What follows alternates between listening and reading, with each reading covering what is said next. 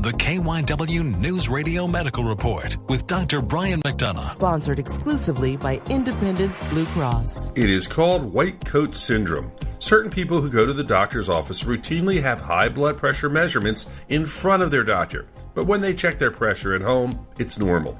The good news is home blood pressure monitoring is easier than ever, and people can actually measure their blood pressure like they measure their weight. In fact, doctors recommend that you create a diary and bring it to the office.